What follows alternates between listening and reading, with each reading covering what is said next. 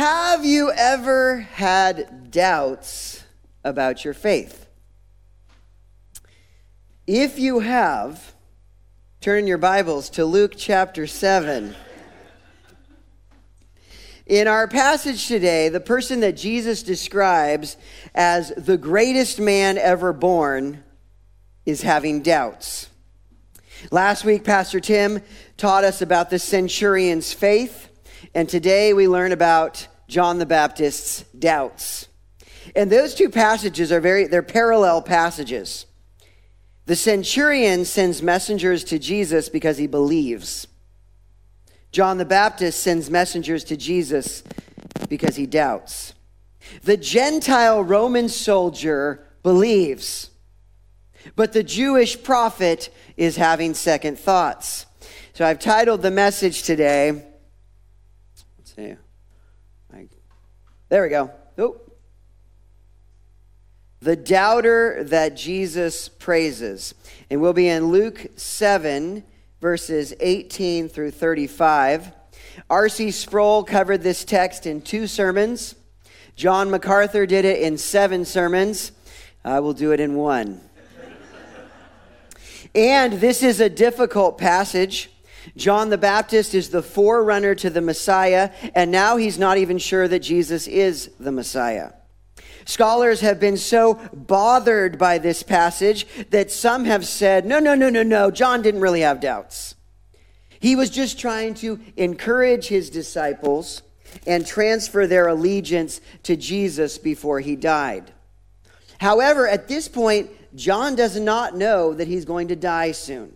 And in verse 22, Jesus says, Go and tell John, implying that this message is truly for John.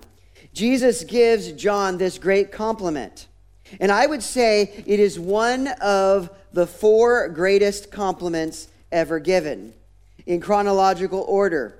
Number one, Jesus marvels at the centurion's faith. That's last week's sermon. Number two, Jesus praises John the Baptist. That's this week's sermon. Number three, the Canaanite woman with a demon possessed girl. You remember Jesus says, It's not right to give bread to the dogs. And she says, Well, even the dogs get to eat the crumbs. And Jesus praises her for her faith. And then, number four, on the cross, Jesus asks John to take care of his mother.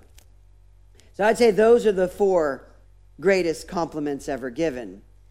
And arguably, the compliment Jesus gives to John the Baptist is the greatest of the four. But those encouraging words do not reach John's ears. Jesus sends John's disciples away before he says how great John is. John has been rotting in prison for about six months. You'd think John could use the encouragement, but no. And Jesus gives John no hope that he will get out of prison, probably because he won't. Jesus' final remark to John basically is a rebuke, saying, Don't be offended. And if I'm John, I'm offended. I did my best for you, Jesus, and this is what I get. Jesus says, John is the greatest man ever born. But then he says in the very next breath that the least in the kingdom is greater than John. How can that be? Wasn't Jesus born? Isn't John in the kingdom? Then Jesus talks about children playing pretend games in the marketplace, acting out happy weddings and sad funerals. And we're like, ah, what's that about? And it seems like Jesus and John couldn't be more different. We learn that John was a teetotaler. But Jesus ate, drank, and went to parties with the worst sinners in Israel. And then we end in verse 35 wisdom is justified by all her children, and hopefully that clears it all up for you. So please stand for the reading of God's word.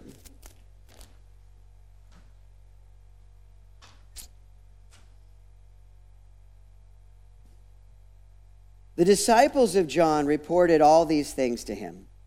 And John, calling two of his disciples to him, sent them to the Lord, saying, Are you the one who is to come, or shall we look for another? And when the men had come to him, they said, John the Baptist has sent us to you, saying, Are you the one who is to come, or shall we look for another? In that hour he healed many people of diseases and plagues and evil spirits, and on many who were blind he bestowed sight. And he answered them, Go and tell John what you have seen and heard. The blind receive their sight, the lame walk, lepers are cleansed, and the deaf hear. The dead are raised up, the poor have the good news preached to them. And blessed is the one who is not offended by me. When, John, when John's messengers had gone, Jesus began to speak to the crowds concerning John. What did you go out in the wilderness to see? A reed shaken by the wind? What then did you go out to see? A man dressed in soft clothing? Behold, those who are dressed in splendid clothing and live in luxury are in king's courts. What then did you go out to see? A prophet? Yes. I tell you, and more than a prophet. This is he of whom it is written Behold, I send my messenger before your face, who will prepare your way before you. I tell you, among those born of women, none is greater than John.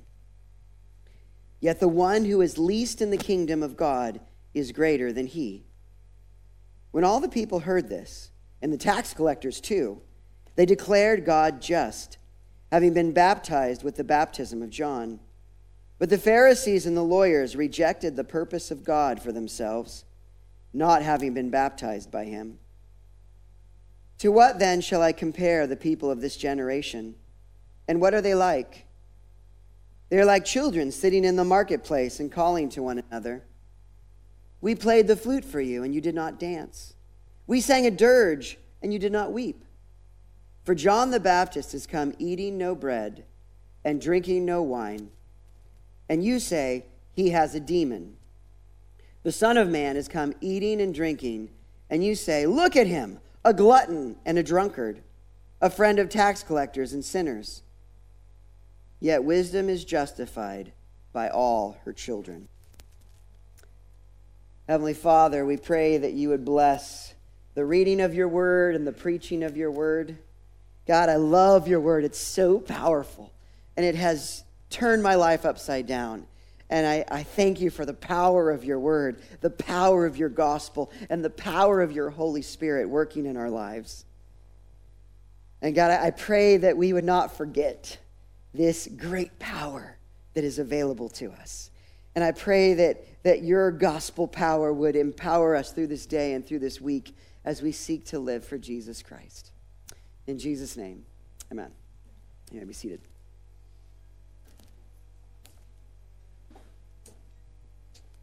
So there's a lot to work through here. Now, if you remember four words, you'll have the gist of this text question and response, praise and rebuke. So, first we have John's question Are you the one? Second, Jesus' response. And he actually gives three responses to John. Then Jesus praises John and he rebukes those people who refused to repent at the preaching of John. R.C. Sproul asked his seminary students this question Who is the last prophet in the Old Testament? And he answered his own question, saying, It's John the Baptist. To which his students were up in arms. They're like, No, no, no, no, no. John the Baptist is in the New Testament. And that's true. But John the Baptist is the last prophet of the Old Testament era. After 400 years of silence, before Jesus comes on the scene, we're still doing temple worship. We're living under the law. And John is the link between the Old Testament and the New Testament. People questioned whether John was the Messiah. He said, I am not. And he added, I'm not even worthy to untie his shoes. They pressed him, Then who are you? He responded in the words of the prophet Isaiah I am the voice of one crying in the wilderness, prepare the way of the Lord. John's disciples complained. They said, Jesus is baptizing more people than us. John responded simply, He must increase, I must decrease. It was John who pointed to Jesus and proclaimed, Behold the Lamb of God. And it was John who baptized Jesus. But now, John has gotten himself into some hot water. He spoke out against Herod for stealing his brother's wife, and Herod had him arrested for it. So John is now wasting away in prison. He is in, the, in a pit at the bottom of the fortress of Machaerus, just east of the Dead Sea. And John's words have come true. Jesus has increased, and John has decreased. John hears about the miracles of Jesus likely the ones Pastor Tim preached about last week, including the healing of the centurion's servant and the raising of the widow's son. And it seems that prison has been getting to John. He gets confused about the plan and who Jesus is. So he sends two of his disciples to ask, ask this question. Number one, John's question Are you the one? Look at verse 18. The disciples of John reported all these things to him, and John, calling two of his disciples to him, sent them to the Lord, saying, Are you the one who is to come, or shall we look for another? Am I the one? John, you said it yourself. Behold the Lamb of God. We expect Jesus to be a bit frustrated by this question. We saw how pleased he was with the centurion. Jesus marvels at his faith. And now one of John's best guys is questioning his identity. But let's clarify John is not doubting God or the purposes of God. He knew that God would send the Messiah to save them. He was still looking forward to the Messiah. He says, Are you the one, or should we look for another. John had in no way given up on the hope of Israel. He just wasn't sure at this point what Jesus' role was and whether or not Jesus was the Messiah. It's interesting, though, he still trusts Jesus. And he brings his doubts to Jesus so that Jesus can strengthen his faith. And this morning in prayer before church, I gathered with Kelly and Tim, your pastor, Pastor Tim, he prayed for you who have doubts that you would run to God's word.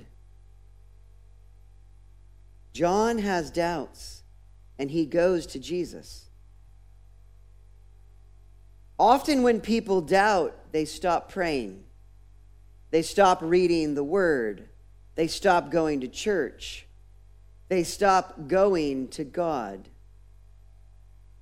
So when you have doubt and you step away from the resources of God that are meant to strengthen your faith, it's like pouring sugar on cancer. Your doubt grows. But that's not what John does. He draws near to Jesus. Romans 10, verse 17 faith comes from hearing, and hearing through the word of Christ. If you want to strengthen your faith, don't run away from God, but draw near to Him. In times of doubt, we need Jesus. We need the Word, and we need the body of Christ more than ever. So John asks, Are you the one? Number two, Jesus' response. And G- Jesus doesn't leave him hanging. He gives John three responses. Response number one is simply watch. Look at verse 21. In that hour, in that hour, in front of John's two disciples who are looking for an answer to this question, Are you the one? In that hour, he healed many people of diseases and plagues and evil spirits, and on many who were blind, he bestowed sight. When they asked, Are you the one? John could have simply responded, Yep, go tell John. I mean, Jesus could have responded.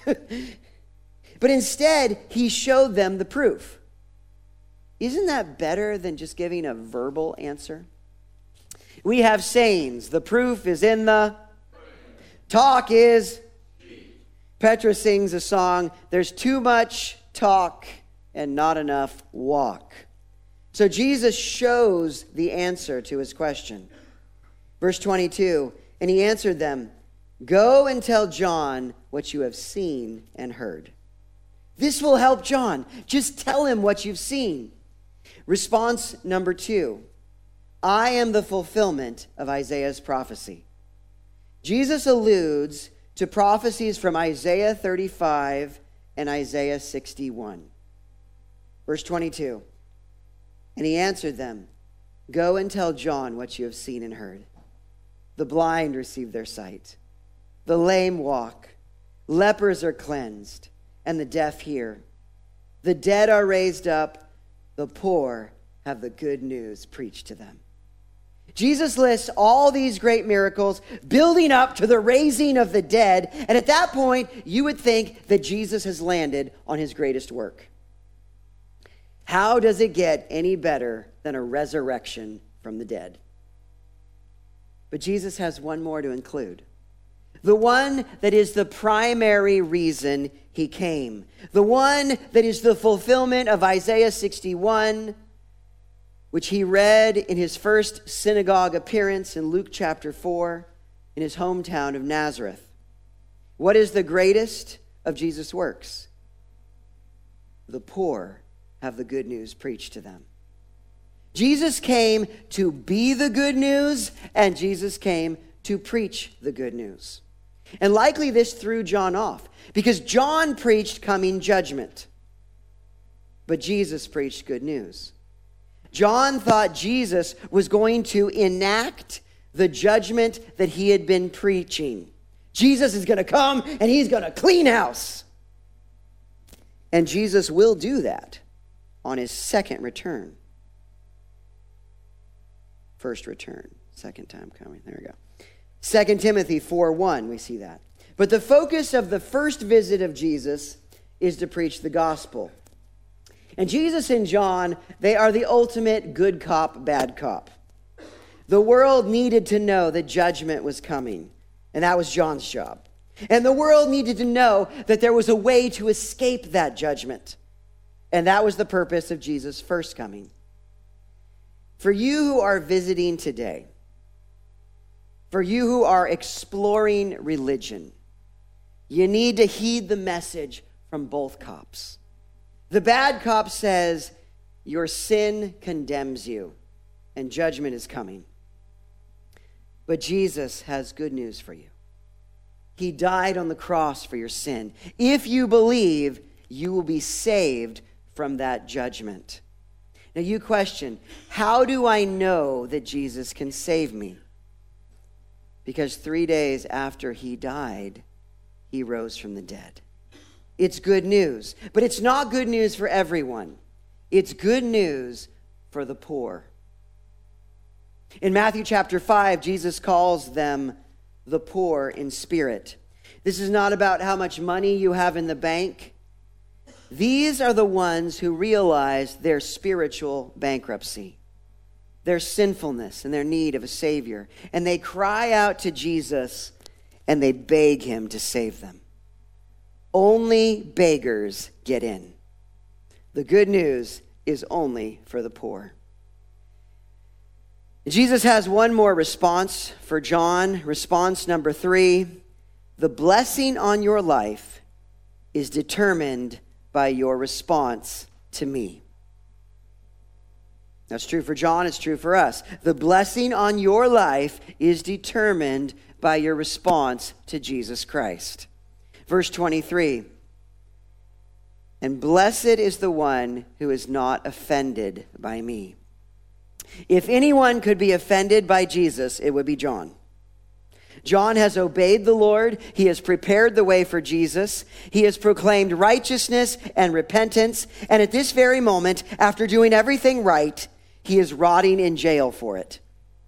And soon he will be decapitated and have his head paraded around at a party because of a young lady who danced before Herod. John could have questioned, Really? Jesus, is this what you planned for me? You're not going to get me out of jail. You're not going to save my life. In short, Jesus says to John, Yes, I am the one. Do not be offended by me. John, this won't make sense to you. Yes, you did what I asked. You prepared the way. And now, as you continue to walk this road of suffering that will lead to your death, I want you to walk by faith, to walk in a manner that will bring blessing on your life. Now, you question, how in the world is that blessing? But it was great blessing. John's faith was strengthened. He knew that he was right where God wanted him to be. He was suffering for righteousness' sake, storing up treasure in heaven. Just like the apostles who would later rejoice because they were counted worthy to suffer shame for Jesus' sake. Now, let me turn this on you. Are you offended by Jesus? Does it bother you that only his merits will get you into heaven? That his cross is proof that you are a dirty, rotten sinner? Does it rub you wrong that he hangs out with whores, robbers, and murderers? Will you reject Jesus because he's pro life? Because he says marriage is between a man and a woman. Because he says that the husband is the head of the wife. Because he only made two genders and he doesn't let you pick which one you want. Will you be offended by Jesus because he allows suffering in your life? Sometimes very great suffering that will only increase until the point of your death? Does it irritate you that Jesus says that he's right and everyone else is wrong? Only Jesus. Not Muhammad, not Joseph Smith, not Buddha, not Hare Krishna. None of them can save you. Jesus says, only me. Jesus says, anyone who refuses to believe in me who refuses to bow their knee and subject themselves to my lordship will have hell to pay. Are you offended by Jesus? Jesus, with a heart full of love, he would say to you today, Blessed is the one who is not offended by me. John, I'm not busting you out of prison. And I'm not going to save your life. For you, it will be prison followed by execution. Can you trust me as you go through that? Because if you do, you will be blessed. John's disciples leave, and then number three, Jesus praises John. Look at verse 24. It's interesting, you know, it's little thought came to my mind. Some of us are so hesitant to give compliments. We're so afraid, you know, that we're going to compliment people. But Jesus doesn't seem really afraid to. Although he does send the disciples away first, so I don't see. Okay, verse 24. When John's messengers had gone, Jesus began to speak to the crowds concerning John. What did you go out in the wilderness to see? A reed shaken by the wind? What then did you go out to see? A man dressed in soft clothing? Behold, those who are dressed in splendid clothing and live in luxury are in king's courts. John was not one who lived in luxury, but rather simplicity. His focus was not on pleasing people or building his IRA.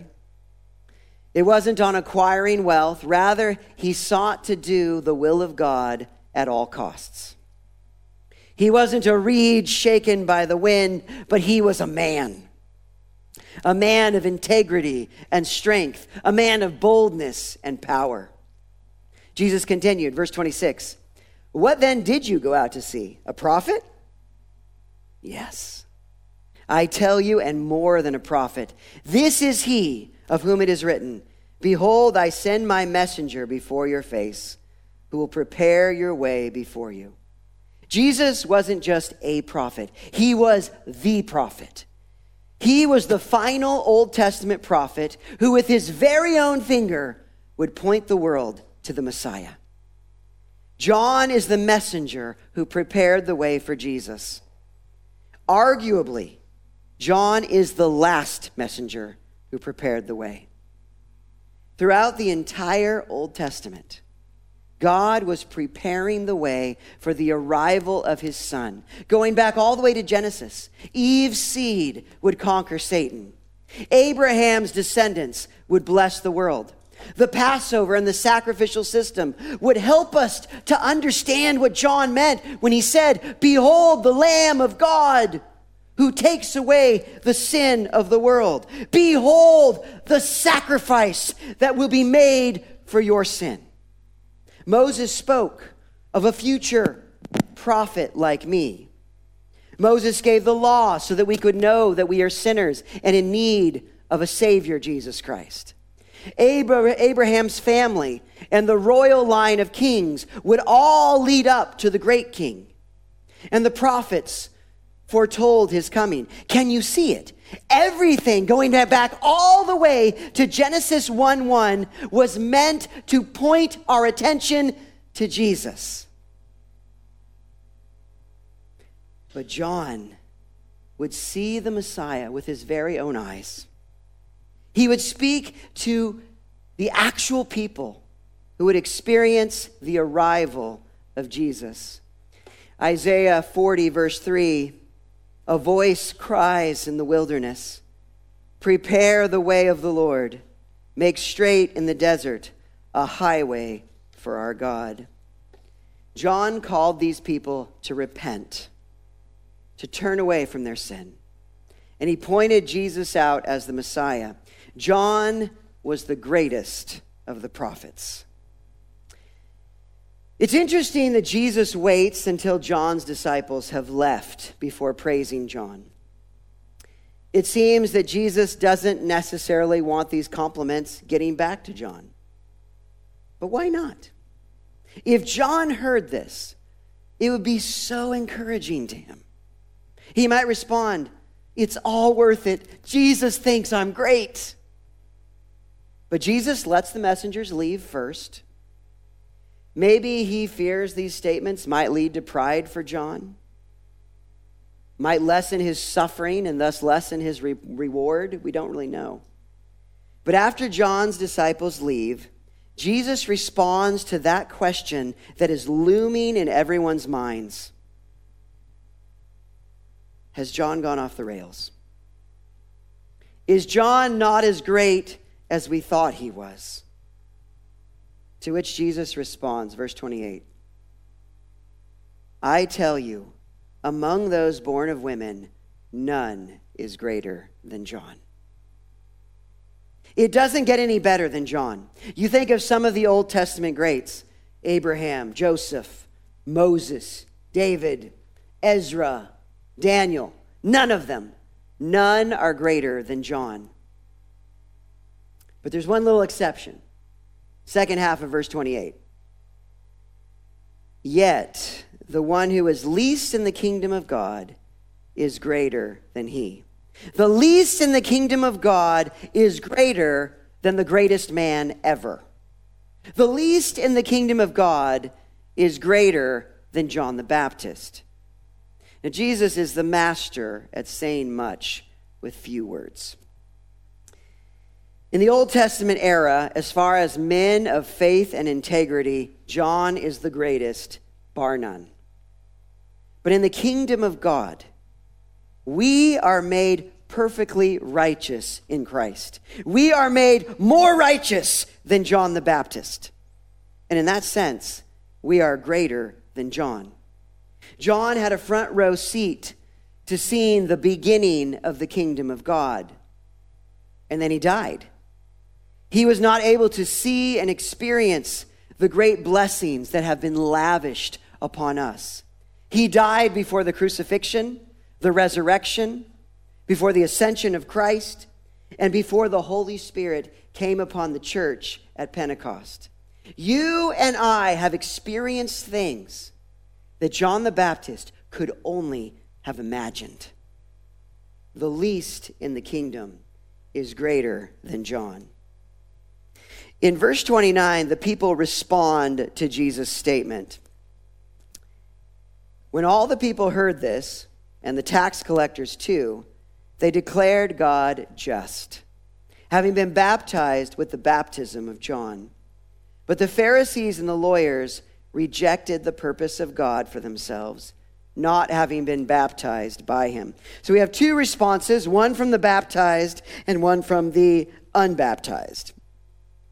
So, first, those baptized by John, they declare that God is just, that he's righteous, that he's good. This is the response of the commoners and the sinners. They praise God. But the unbaptized, it says, they rejected God's purpose for their lives. Jesus honors John, and these are the two responses. Sinners praise the God who spoke through John, but the quote, righteous ones, those who were too good to repent and get baptized, the Pharisees and the experts of the law, they do not declare the justice of God, but rather they reject his purpose for their lives. God's purpose was for them to acknowledge their sinfulness and receive Christ, not to lead, but to follow not to look good, but to be forgiven, not to proclaim works righteousness, but rather gospel grace. How sad. They rejected the purposes of God for their lives. John wasting away and dying in prison for the cause of Christ, that's something to rejoice about. I would much prefer that for my children than this. They rejected God's purpose for their lives. They refused to repent and believe the gospel. John came, no change. Jesus came, no change. Good cop, bad cop, it made no difference. Warnings of judgment, promises of blessing, no response. They were unresponsive to the work of the Holy Spirit in their lives. They had their own agenda for their lives, and so they rejected God's plan for their lives. Number four, Jesus rebukes the good people. Now, I have to warn you, Pastor Tim did not give me a passage with a happy ending. But I'm hoping your response to the call to repent. And your response to Jesus' good news of the gospel will lead you to the point where the happy ending is what happens after this morning as you respond to the gospel in your own lives. So Jesus rebukes the good people. So he speaks to these people and he says, verse 31 To what then shall I compare the people of this generation? And what are they like? They are like children sitting in the marketplace and calling to one another. We played the flute for you, and you did not dance. We sang a dirge, and you did not weep. We played happy music, and you didn't get happy. We played sad music, and you didn't get sad.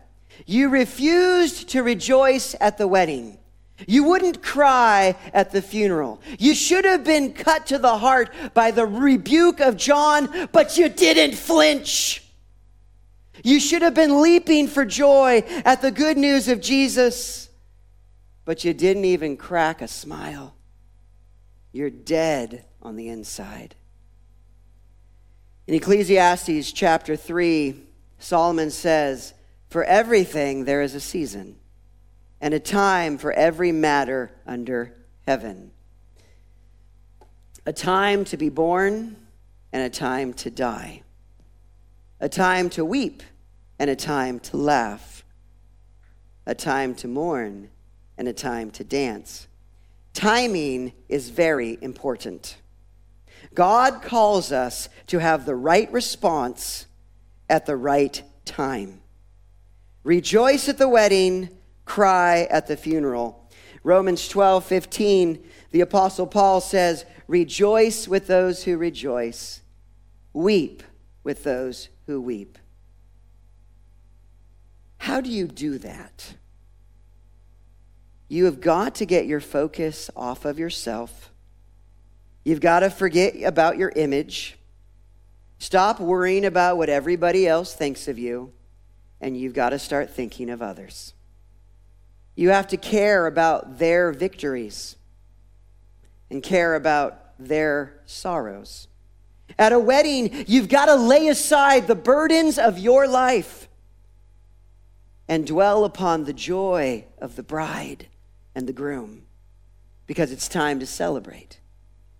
At a funeral, you lay aside your jokes and your happy times and you grieve with the family. There's a time to laugh and there's a time to be serious. John the Baptist was serious. Verse 33, Jesus said, No, not there yet. For John the Baptist has come eating no bread and drinking no wine, and you say, He has a demon. You just dismiss what John says. Ah, he's crazy. Look how he dresses. Look how he eats. But Jesus is different. Verse 34. The Son of Man has come eating and drinking, and you say, Look at him, a glutton and a drunkard, a friend of tax collectors and sinners. You have an excuse for everything. You dismiss John, you dismiss Jesus as well. If you are dismissive of the warnings of John, and you are dismissive of the gospel of Jesus, there is no hope for you. Our joking is dangerous. Sometimes we like to joke all the time, never want to take anything seriously. We joke about how great we are. Who's number one? You're going down. And maybe there's a place for that at, times. But the problem is this often that's all we do, or it's most of what we do. The result is that we never show true humility. We never honor others above ourselves. We're too busy bragging, even if it's just in jest. And when things get serious, we joke so we don't have to deal with the conviction of the Holy Spirit. Sometimes you need to stop your joking and get serious with God. Also, our grumpiness is dangerous. Our worship is mediocre. We care so much about what other people think. We are so dignified that we have a hard time celebrating. In 2 Samuel 6 21 through 22, in the face of one who mocks David for his exuberance in worship, he responds, I will celebrate before the Lord. I will make myself yet more undignified than this. In short, he's saying, I don't care what you think. I care what he thinks. I don't care about my image or making myself look good, but I am obsessed with Jesus. Jesus rebukes those who refuse to repent and those who refuse to rejoice. And he says, look at verse 35 Yet wisdom is justified by all her children. Someone is going to get proved right, and someone is going to get proved wrong. We're going to look at the results. As children are the results of a marriage. So wisdom is proven true by the results it produces. Wisdom mourns when it's appropriate, and it's wise to rejoice at the right time like the followers of John and the followers of Jesus. They repented at the rebuke of John. They sang and celebrated at the good news of Jesus. That was wisdom. And look at the fruit. Acts 17, verse 6, refers to these men who have turned the world upside down. You and I are here today because of godly men and women who repented of their sin, who rejoiced at the coming of Jesus, and who went on, empowered by the Holy Spirit, to change the world. Their spiritual children are the results.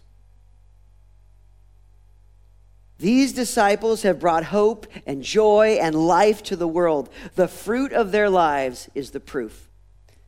They are the wise ones. Their response to John and to Jesus was very wise indeed, and their lives have borne much fruit. Their lives have produced many spiritual children. Wisdom is justified by all her children. Why don't you stand and let's pray?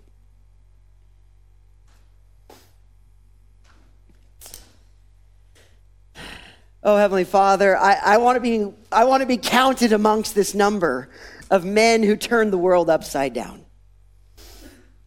I want to be with the wise whose lives produce fruit, good fruit. Help me to be a man who has godly sorrow, who sorrows over his sin, who's quick to repent, quick to confess his sin to his wife and his children and others, Lord. And help me be one who rejoices at the good news of the gospel of Jesus Christ. Heavenly Father, we praise you that you offer good news to the poor, that you give honor to whom honor is due to godly men like the centurion and John the Baptist. Thank you that you offer forgiveness and righteousness to those who repent and believe. Father, give us godly sorrow so that we grieve over our sin. Cut us to the heart. This morning, we repent of our sin. Lord, too often we have been stoics when you call us to mourn. We've been indifferent and unemotional when you call us to celebrate. Please fill our hearts with joy. Let gospel grace amaze us. Pray that you would cause us to rejoice in exuberant worship, as David said, to get even more undignified than this. Lord, I pray that you would bless our repentance, bless our rejoicing, and bless us as we go to worship you now. In Jesus' name.